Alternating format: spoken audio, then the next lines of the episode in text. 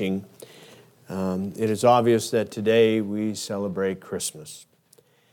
And we know it's Christmas because of all the lights.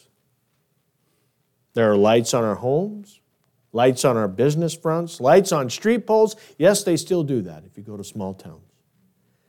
Lights on office doors, lights on our trees. Some people even have them plugged into their vehicle so their lights shine on their vehicle on reefs that are attached to the front.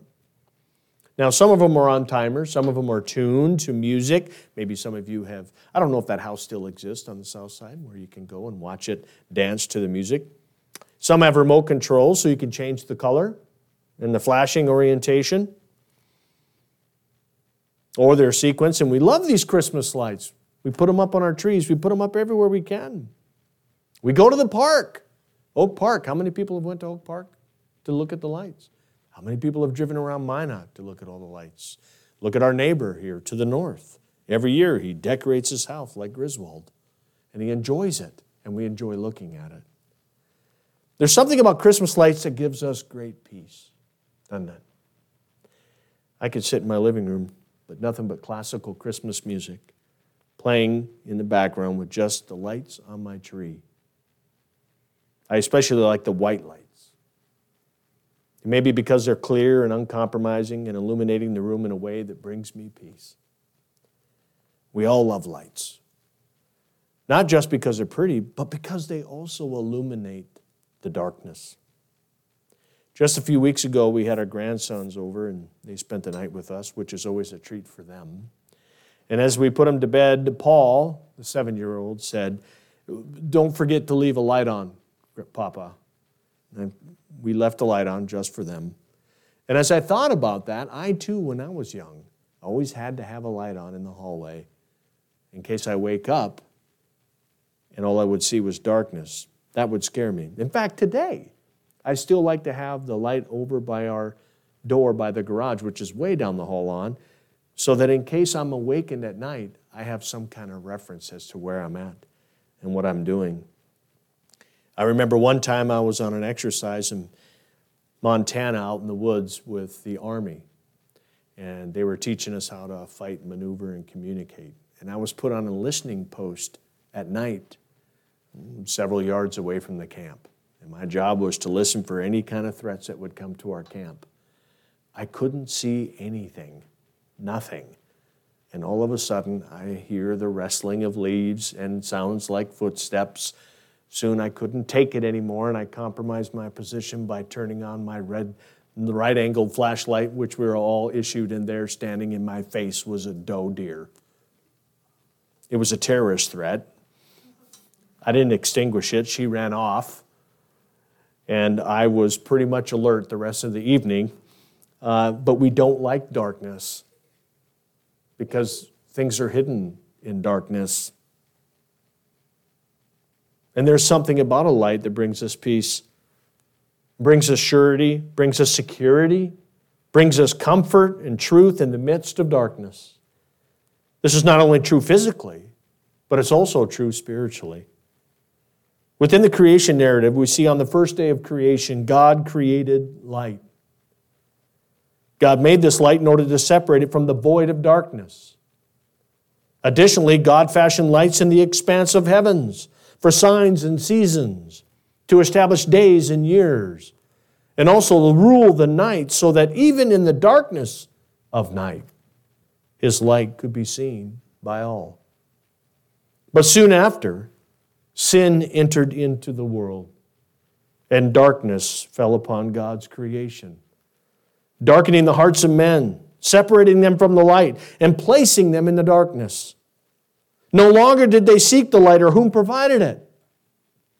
No longer did they desire to have the light so that it would illuminate their life. No longer did they desire to follow the light that would lead them in the ways of God. And so, in preferring the darkness over light, they followed the prince of darkness, even being blinded by the fact that that's whom they actually follow.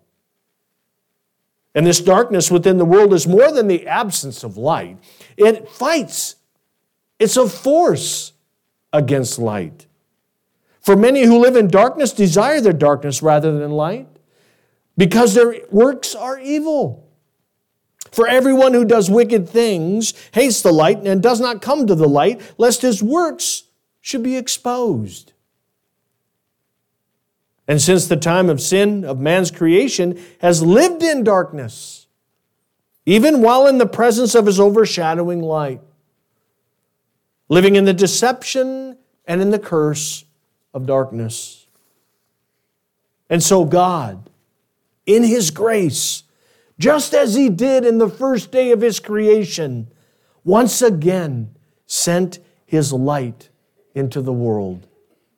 In gospel, in the Gospel of Matthew, we are treated to the story of this light. As the story begins with three wise men who came from the east who followed a great star that illuminated the way. A light that shone in the heavens, a light that revealed that the true light had been born in Bethlehem. It was a star that guided their way and illuminated their path until they came before the Christ child and the light of the world. For in the same manner, in the light called day, separated the void of darkness on earth, here in the humbleness of a stable, God brought forth light for the world in order to separate the darkness and void in man's heart.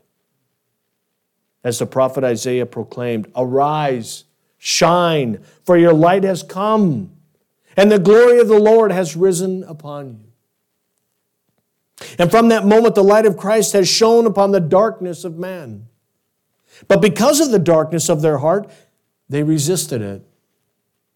They resisted his illumination, his teaching, his conviction, his revelation, his truth, his life. And so they stood against the light and they plotted against the light in order to quench it. And the light of man, in the form of torches, guided them in the darkness of a garden to seize the light. And this light that was still growing brighter and brighter, even though the hearts of men grew dimmer and dimmer, he was led away by the light of man to a cross called Calvary, where man came to extinguish the light of God and as the light shone upon the cross for all to see, it failed to penetrate the darkness of their souls.